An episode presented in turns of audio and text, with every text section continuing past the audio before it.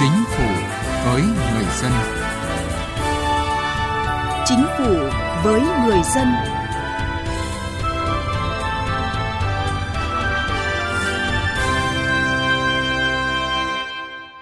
Xin kính chào quý vị và các bạn. Nhiệm kỳ 2016-2021, Chính phủ đã xây dựng và đưa vào vận hành 4 hệ thống thông tin nền tảng của Chính phủ điện tử. Đó là trục liên thông văn bản quốc gia, hệ thống thông tin phục vụ họp và xử lý công việc của Chính phủ, cổng dịch vụ công quốc gia, hệ thống thông tin báo cáo quốc gia và trung tâm thông tin chỉ đạo điều hành của Chính phủ, Thủ tướng Chính phủ. Điều này đã tạo sự lan tỏa tích cực tới các bộ ngành địa phương trong triển khai các nhiệm vụ của Chính phủ, Thủ tướng Chính phủ giao liên quan đến xây dựng chính phủ điện tử, góp phần thay đổi lề lối phương thức làm việc thông qua ứng dụng mạnh mẽ công nghệ thông tin, hướng tới một nền hành chính hiện đại, hiệu quả dựa trên dữ liệu số. Đây là vấn đề được chúng tôi đề cập trong chương trình Chính phủ với người dân hôm nay. Nhưng trước tiên là một số thông tin về cải cách hành chính đáng chú ý trong tuần. 100% trung tâm phục vụ hành chính công triển khai số hóa hồ sơ là một trong những mục tiêu được đề ra trong đề án đổi mới việc thực hiện cơ chế một cửa, một cửa liên thông trong giải quyết thủ tục hành chính. Cũng theo đề án, hợp nhất cổng dịch vụ công với hệ thống thông tin một cửa điện tử cấp bộ, cấp tỉnh để tạo lập hệ thống thông tin giải quyết thủ tục hành chính thống nhất, liên thông giữa các cấp chính quyền từ trung ương đến địa phương. Bộ Công an vừa đề xuất thêm một hình thức tiếp nhận hồ sơ đăng ký thường trú tạm trú là đăng ký qua Cổng Dịch vụ Công Quốc gia. Theo dự thảo thông tư quy định về quy trình đăng ký cư trú, trường hợp người dân lựa chọn nộp hồ sơ theo hình thức này sẽ truy cập vào Cổng Dịch vụ Công Quốc gia, chọn mục liên quan rồi đăng ký và hoàn tất thủ tục theo mẫu sẵn. Sau khi đăng ký, hồ sơ đăng ký cư trú của công dân từ Cổng Dịch vụ Công sẽ được chuyển tới cơ quan đăng ký cư trú. Hiện nay, lực lượng công an đang triển khai cấp căn cước công dân trên toàn quốc và phấn đấu đến ngày 1 tháng 7 tới, công dân có thể sử dụng thẻ căn cước công dân để thực hiện các thủ tục hành chính thay cho việc xuất trình sổ hộ khẩu.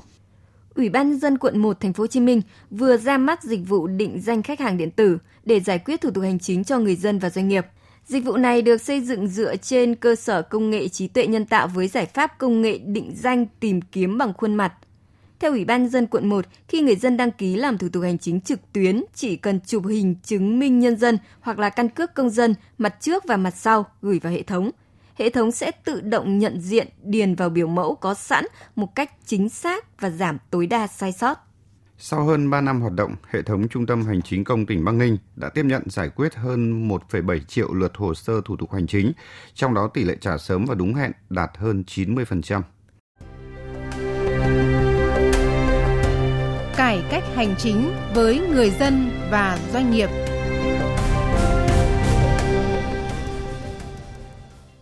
Thưa quý vị và các bạn, dịch vụ công trực tuyến là một trong những chỉ số đo lường quan trọng trong phát triển chính phủ điện tử khi lấy người dân, doanh nghiệp làm trung tâm. Tính đến thời điểm này, tổng số dịch vụ công trực tuyến mức độ 3, mức độ 4 đang được các bộ ngành, địa phương cung cấp cho người dân doanh nghiệp là hơn 54.000 dịch vụ, trong đó, số dịch vụ công trực tuyến mức độ 4 là trên 16.000 dịch vụ. Vâng thưa quý vị, chính phủ điện tử, chính quyền điện tử không chỉ giúp công việc của người dân được giải quyết nhanh chóng, thông suốt, mà còn rút ngắn khoảng cách trong mối quan hệ giữa người dân và chính quyền. Đây cũng chính là cơ sở để xây dựng một nền hành chính hiện đại và minh bạch. Để tìm hiểu cụ thể hơn thì mời quý vị và các bạn cùng phóng viên Sĩ Đức đến với Trung tâm Hành chính công tỉnh Nghệ An ngay sau đây là người thường xuyên phải đi làm hồ sơ về thủ tục hành chính cho đơn vị. Thời gian trước đây thì ông Đàm Văn Nga, công ty cổ phần vật liệu 99 thành phố Vinh, thường phải đến trung tâm một cửa của nhiều sở ngành, vừa mất thời gian lại trồng chéo dườm già. Nhưng nay ông chỉ phải đến trung tâm phục vụ hành chính công của tỉnh để xử lý tất cả các loại giấy tờ với thủ tục nhanh gọn. Cái hành chính công thì doanh nghiệp thấy rất là thuận tiện. Thứ nhất là về các cái số thứ tự làm việc thì cũng rất là rõ ràng rồi các cái tiếp đón của các cái ờ, cán bộ xử lý hồ sơ cũng ờ, hướng dẫn những cái thiếu sót để cho doanh nghiệp bổ sung đó là một cái điều thuận tiện nhất và rút ngắn cái thời gian nhất cho doanh nghiệp. Các quầy làm việc của trung tâm đã được đầu tư hệ thống trang thiết bị hiện đại như là máy tính máy in, máy photocopy, hệ thống xếp hàng tự động, máy tra cứu thông tin cho tổ chức cá nhân Hầu hết các sở ngành đã tiếp nhận và giải quyết thủ tục hành chính trên hệ thống cổng dịch vụ công và hệ thống thông tin một cửa điện tử của tỉnh, giúp cho quá trình giải quyết thủ tục được nhanh gọn, công khai và minh bạch, tạo được sự hài lòng cho cá nhân, tổ chức khi đến giao dịch. Ông Phùng Đức Hồng ở huyện Yên Thành, tỉnh Nghệ An cho biết. Tục nó đơn giản hơn nhiều. Để thì vào đây thì mình cũng chỉ cần à, có photo cái chứng minh nhân dân của mình với lại cái bằng lái xe gốc hoặc là hồ sơ gốc là đổi được. Sau hơn 5 tháng đi vào hoạt động, Trung tâm Phục vụ Hành chính công tỉnh Nghệ An đã tiếp nhận gần 53.000 bộ hồ sơ, trong đó có gần 12.000 hồ sơ được chuyển qua mạng. Tỷ lệ hồ sơ được giải quyết và trả đúng hạn đạt trên 98%. Hồ sơ được tiếp nhận qua dịch vụ công trực tuyến cấp độ 3, 4 đạt tỷ lệ cao. Ông Nguyễn Đình Mỹ, Giám đốc Trung tâm Phục vụ Hành chính công tỉnh Nghệ An cho biết, để trung tâm hoạt động hiệu quả cần có sự vào cuộc quyết liệt từ người đứng đầu của các sở ngành. Thời gian tới thì ờ, hoạt động của trung tâm xuyên suốt là chúng tôi thực hiện theo trăm phần trăm là trên môi trường điện tử cả. À, thì ờ, để mà hoạt động được cái này thì phải có liên thông tích hợp kết nối, phải có cái trục LRSP để chia sẻ tích hợp dữ liệu với bộ ngành với các phần mềm ứng dụng liên quan. Cái thứ hai nữa là phải sử vào cuộc quyết liệt của các đồng chí lãnh đạo các sở ban ngành để chỉ đạo cán bộ công chức hạn chế là tiếp xúc và các cái đối tượng tiêu cực và tăng cường cái đạo đức công vụ trách nhiệm ở tại trung tâm. Với quyết tâm đề cao trách nhiệm của người đứng đầu trong giải quyết thủ tục hành chính, tạo điều kiện tối đa cho doanh nghiệp và người dân,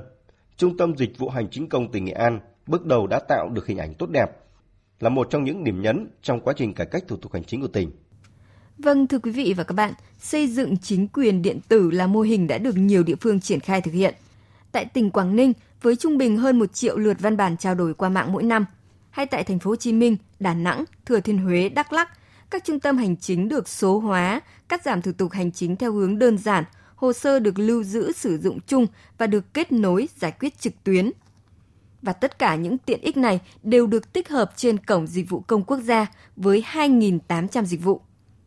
Ông Phạm Thế Hiển ở quận Bình Tân, thành phố Hồ Chí Minh và anh Nguyễn Văn Đức ở tỉnh Đắk Lắk, những người đã sử dụng và cảm thấy hài lòng với hệ thống dịch vụ công trực tuyến chia sẻ.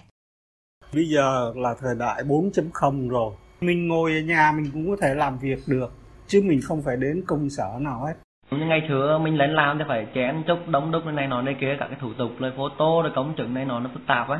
Rồi hiện tại bây giờ thì mình ở nhà mình qua cái dịch vụ hành chính công này là mình nộp hồ sơ qua mạng. Mình ghi các cái thông tin mà mình gửi qua mạng thủ tục phải nó nhanh. Trong vòng một ngày là mình có kết quả. Thưa quý vị và các bạn, cùng với đẩy mạnh dịch vụ công trực tuyến, sau 2 năm triển khai nghị quyết số 17 về một số nhiệm vụ giải pháp trọng tâm phát triển chính phủ điện tử giai đoạn 2020 định hướng đến năm 2025, một số cơ sở dữ liệu quy mô quốc gia đã được xây dựng và phát huy hiệu quả như cơ sở dữ liệu đăng ký doanh nghiệp, y tế, giáo dục, hộ tịch. Đặc biệt, cơ sở dữ liệu quốc gia về dân cư đã được khai trương với 14 trường dữ liệu giúp công tác quản lý các vấn đề xã hội thuận lợi hơn. Ông Nguyễn Huy Dũng, Thứ trưởng Bộ Thông tin và Truyền thông cho biết. Được coi là thông tin gốc, là cơ sở dữ liệu gốc để phục vụ rất nhiều những hoạt động kinh tế xã hội khác. Cơ sở dữ liệu quốc gia về dân cư đã kết nối đến nền tảng tích hợp chia sẻ dữ liệu quốc gia thành công và trong thời gian tới thì sẵn sàng kết nối đến tất cả các bộ, các tỉnh và các hệ thống thông tin có nhu cầu. Một dấu ấn khác trong nhiệm kỳ 2016-2021 về xây dựng chính phủ điện tử là hoạt động trao đổi văn bản điện tử giữa các cơ quan nhà nước đã thành nền nếp, giúp tiết kiệm thời gian chi phí hành chính. Với hơn 90% văn bản điện tử trao đổi giữa các cơ quan nhà nước, hơn 4,5 triệu văn bản điện tử được gửi nhận qua trục liên thông văn bản quốc gia, tiến tới hình thành một chính phủ không giấy tờ. Phó giáo sư tiến sĩ Ngô Thành Can, giảng viên cao cấp Học viện Hành chính Quốc gia cho rằng một cái hệ thống thông suốt với một cái mạng lưới liên thông ừ, liên tục ờ, giữa các bộ phận giữa các cơ quan cần thiết một cái uh, phần mềm để xử lý để giải quyết để lưu trữ để xác định quá trình đến quá trình đi thì sẽ tiến tới một cái ờ, văn phòng không giấy tờ và không hiện diện của nhiều người đấy. Thưa quý vị, chính phủ điện tử đã được thể chế hóa thành các quyền và nghĩa vụ của các cơ quan hành chính, có mục tiêu, lộ trình, tiêu chuẩn được đặt ra rõ ràng, tầm nhìn liên thông dữ liệu toàn quốc, các cổng kết nối toàn quốc được ban hành, Kết thúc nhiệm kỳ 2016-2021, chữ ký số đã phổ biến tới hầu hết các sở, phòng, ban. Dịch vụ công đã tiến tới cấp độ 3 trong rất nhiều lĩnh vực. Đặc biệt, Bộ Công an cam kết sẽ hoàn thành dữ liệu công dân trong năm 2021 này. Những kết quả đó đã giúp Việt Nam thăng hạng trong bảng xếp hạng chính phủ điện tử. Theo báo cáo của Liên Hợp Quốc về chính phủ điện tử năm 2020, Việt Nam xếp thứ 86 trên 193 quốc gia lãnh thổ, tăng 3 bậc so với năm 2018.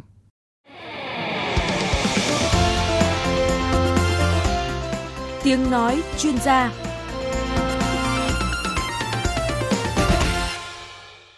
Thưa quý vị, thưa các bạn, có thể nói chính phủ điện tử là một trong những điểm sáng trong nhiệm kỳ chính phủ vừa qua. Những kết quả đã đạt được là tiền đề quan trọng tiến tới xây dựng chính phủ số. Thế nhưng con đường đi tới mục tiêu đến năm 2025, định hướng năm 2030, Việt Nam vào top 50 về chính phủ điện tử, chính phủ số, kinh tế số và xã hội số còn rất nhiều việc phải làm. Và đó là những việc gì? Phải vượt qua rào cản lớn nhất nào? Để có thêm góc nhìn về vấn đề này, mời quý vị nghe trao đổi của phóng viên Vân Hồng với ông Đinh Duy Hòa, nguyên vụ trưởng vụ cải cách hành chính Bộ Nội vụ.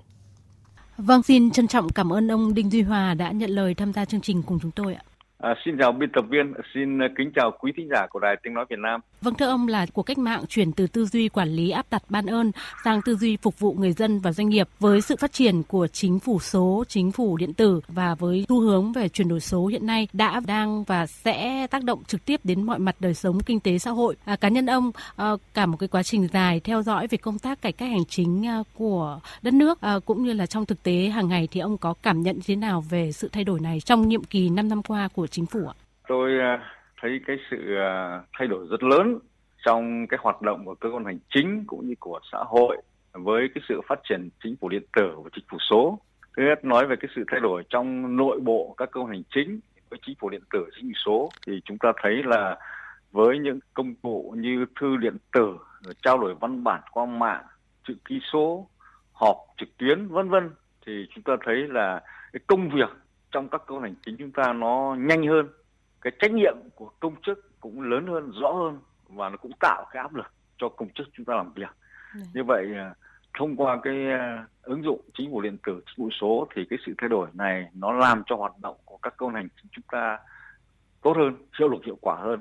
đối với cái thay đổi thứ hai là thay đổi ra bên ngoài các cơ quan hành chính thì chúng ta thấy rất rõ là cái sự phục vụ dân doanh nghiệp từ phía các cơ quan hành chính với chính phủ điện tử chính phủ số là đã tốt hơn. Chúng ta có thể nhìn nó thông qua các cái dịch vụ công trực tuyến uh, cung cấp cho người dân xã hội ở mức độ 3, mức độ 4 chúng ta thấy cái tính chất minh bạch tính chất chịu trách nhiệm của cơ quan hành chính thông qua cái ứng dụng công nghệ thông tin chính phủ số này chúng ta thấy là nó cũng rõ hơn và nó là cũng góp phần chống tiêu cực trong bộ máy công quyền chúng ta tốt hơn hoặc nói một cách rất cụ thể cái cảm nhận à, của chúng ta người dân à, trong cuộc đời sống hàng ngày với cái kết quả này là như thế nào? Khi chúng ta hình dung là bây giờ đi khám bệnh bằng thẻ bảo hiểm thì thẻ bảo hiểm y tế là nó kết nối rất nhiều thứ. Rồi cái mà chúng ta đang trông đợi cái thẻ căn cước công dân cũng vậy. À, hoặc nói một cách đơn giản hơn ví dụ chúng ta à, đi xe ô tô ở các trạm thu phí không dừng. Như vậy cái sự hiện diện tác động của cái chính phủ điện tử chính phủ số ở trên các lĩnh vực nó đã rất rõ và cho thấy, chúng ta thấy là cái kết quả là rất lớn. Điểm này là cái điểm mà chúng ta cần khẳng định và nhìn nhận cho nó rõ và chúng ta cũng có thể nhận thấy một cách rất là rõ ràng một tinh thần không bàn lùi của chính phủ khi xây dựng chính phủ điện tử. Nhiều địa phương bộ ngành cũng đã có những cái bước chuyển trong nhận thức và hành động. À, thành công của cuộc chiến phòng chống dịch Covid-19 cũng cho thấy là cả xã hội từ cơ quan quản lý đến người dân doanh nghiệp đều vận dụng hiệu quả công nghệ số. À, nhưng trong giải quyết các thủ tục hành chính thì vẫn còn có những cái tiếng kêu phàn nàn và chưa hài lòng của người dân và doanh nghiệp. À, tại sao vậy thưa ông? quả thực nó vẫn còn ờ, những cái sự ờ, kêu ca phàn nàn từ phía người dân doanh nghiệp đối với việc giải quyết các thủ tục chính. Bởi vì sao chúng ta nhìn nhận là nếu nói ứng dụng công nghệ thông tin rồi chính phủ điện tử,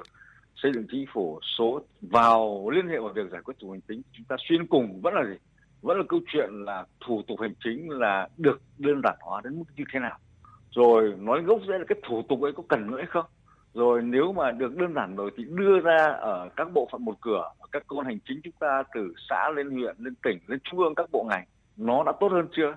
Và nếu gắn với câu chuyện dịch vụ công trực tuyến thì tương tự như vậy. Thế thì nói tóm lại, nó vẫn là câu chuyện công chức chúng ta, cơ quan hành chính chúng ta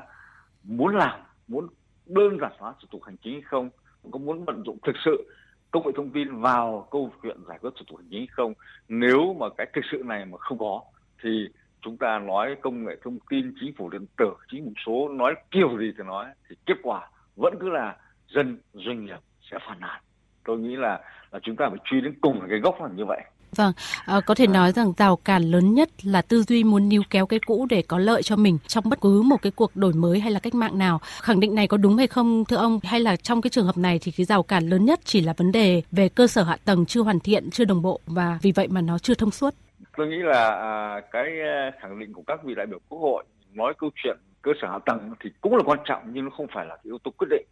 Mà yếu tố quyết định đây theo tôi nghĩ vẫn là câu chuyện công chức con người chúng ta cái tư duy muốn níu kéo cái cũ để có lợi cho mình. Cái này là cái mà chúng ta đã nhận diện và bây giờ cần nhận diện một cách sâu sắc hơn để có cái cách giải quyết cho nó phù hợp. Các cơ quan có để cái lợi ích cục bộ mình nó chi phối việc ứng dụng công nghệ tin chi phối cái việc cải cách thủ tục hành chính ờ, dẫn đến những cái nó thuận lợi hơn cho dân hay là không muốn. Thế thì cái chỗ là cái chỗ quan trọng lắm mà chúng ta cần nhận thức cho nó rõ à, chuyển đổi số nó sẽ biến những cái điều à, không thể thành có thể biến những vấn đề đau đầu thành nguồn lực và ừ, sẽ làm thay đổi thói quen của người quản lý. Trong cái xu hướng đấy thì chính phủ số và chính phủ điện tử cũng sẽ là một đòi hỏi thay đổi tất yếu. Vậy thì theo ông phải cần quan tâm đến những cái nội dung gì để mà xây dựng và vận hành chính phủ số chính phủ điện tử với mục tiêu là quản trị thông suốt chuyên nghiệp hiệu quả và minh bạch ạ? Cái thứ nhất là chúng ta phải tiếp tục quan tâm đến cái hạ tầng cơ sở công nghệ thông tin cái này thì theo cái đánh giá của thế giới thì Việt Nam mình cũng không phải là kém kém nhưng mà tôi nghĩ cũng cần quan tâm để tăng cường cơ sở này. Đặc biệt là với cái dữ liệu ờ, thông tin trong thời gian tới nó rất nhiều thứ thì chúng ta thấy là cái tốc độ đường truyền cái cơ sở thông tin làm sao bảo đảm tốc độ và bảo đảm cái an toàn. Cái nội dung thứ hai tôi nghĩ là chúng ta tiếp tục quan tâm để gia tăng hơn nữa các cái dịch vụ công trực tuyến mức độ 3, đặc biệt là mức độ 4 riêng cái ờ, mục tiêu mà chúng ta đặt ra phấn đấu đến 2020 là về dịch vụ công trực tuyến mức độ ba mức bốn là không đạt. Cho nên chúng ta phải tiếp tục nâng cái dịch vụ công trực tuyến mức độ ba mức độ bốn lên nhiều hơn nữa. Cái nội dung thứ ba tôi đặc biệt quan tâm là chúng ta phải làm sao đẩy nhanh hơn nữa cái việc tích hợp xây dựng các cái cơ sở dữ liệu chuyên ngành, cơ sở dữ liệu chuyên ngành, ví dụ như cơ sở dữ liệu của ngành công an, của ngành nội vụ, của bảo hiểm y tế, của ngành y tế của lao động vân vân. Thì những cái cơ sở dữ liệu này liên quan tới dân và doanh nghiệp nếu được tập hợp đầy đủ tích hợp lại. Sau này gắn với câu chuyện thẻ căn cước công dân điện tử chúng ta thấy nó sẽ mang lại những cái lợi ích rất lớn trong việc là người dân doanh nghiệp lúc cần làm thủ tục hành chính là chỉ cần mang mỗi cái ví dụ nói người dân là mỗi căn cước công dân dạ. đến cơ quan hành chính tất cả các loại giấy tờ theo quy định liên quan tới việc A, việc B thì trong mạng, trong hệ thống tích lập chúng ta đã có. Mà nếu làm được cái này thì nó mới gọi là thực sự tạo sự thay đổi lớn trong cái việc giải quyết công việc của dân một tổ chức. Những cái điểm này thì chúng ta thấy là chúng ta còn rất yếu bằng này. Rồi à, nội dung tiếp theo tôi đã đề cập phần trên là câu chuyện nâng cao trình độ công nghệ thông tin của công chức chúng ta và cuối cùng nói chính phủ điện tử, chính phủ số phục vụ dân mà người dân không có kiến thức không nắm được những cái cơ bản nhất để có thể vào mạng liên hệ với cơ quan hành chính thì báo cáo với các quý vị là chỗ này cũng là là, là, là ảnh hưởng rất lớn. Cho nên nó liên quan tới câu chuyện là nâng cao dân trí của người dân ở cái mạng công thông tin. Và chỗ này chúng ta thấy một cái ví dụ rất hay của Hàn Quốc người ta đã làm cách đây mấy chục năm là người ta có cái chương trình làng điện tử chương trình làng điện tử. Ừ. chính phủ về từng làng giúp cho người dân trong làng am hiểu chút ít về công nghệ thông tin vào mạng đọc báo trực tiếp trên mạng liên hệ cơ quan hành chính để giải quyết dịch vụ công trực tuyến ở mức độ ba mức bốn được. Thì tôi nghĩ là mấy cái nội dung này chúng ta cần hết sức chú ý để bảo đảm câu chuyện xây dựng và vận hành chính phủ số, chính phủ điện tử làm sao cho quản trị thông suốt chuyên nghiệp hiệu quả minh bạch. Vâng, xin trân trọng cảm ơn ông ạ. Quý vị và các bạn vừa nghe phóng viên Vân Hồng trao đổi với ông Đinh Duy Hòa, nguyên vụ trưởng vụ cải cách hành chính Bộ Nội vụ về những thành tựu trong xây dựng chính phủ điện tử nhiệm kỳ 2016-2021 cũng như những thách thức đặt ra trong thời gian tới. Đến đây thời lượng dành cho chương trình Chính phủ với người dân đã hết. Chương trình hôm nay do biên tập viên Thu Thảo thực hiện. Cảm ơn quý vị và các bạn đã chú ý lắng nghe.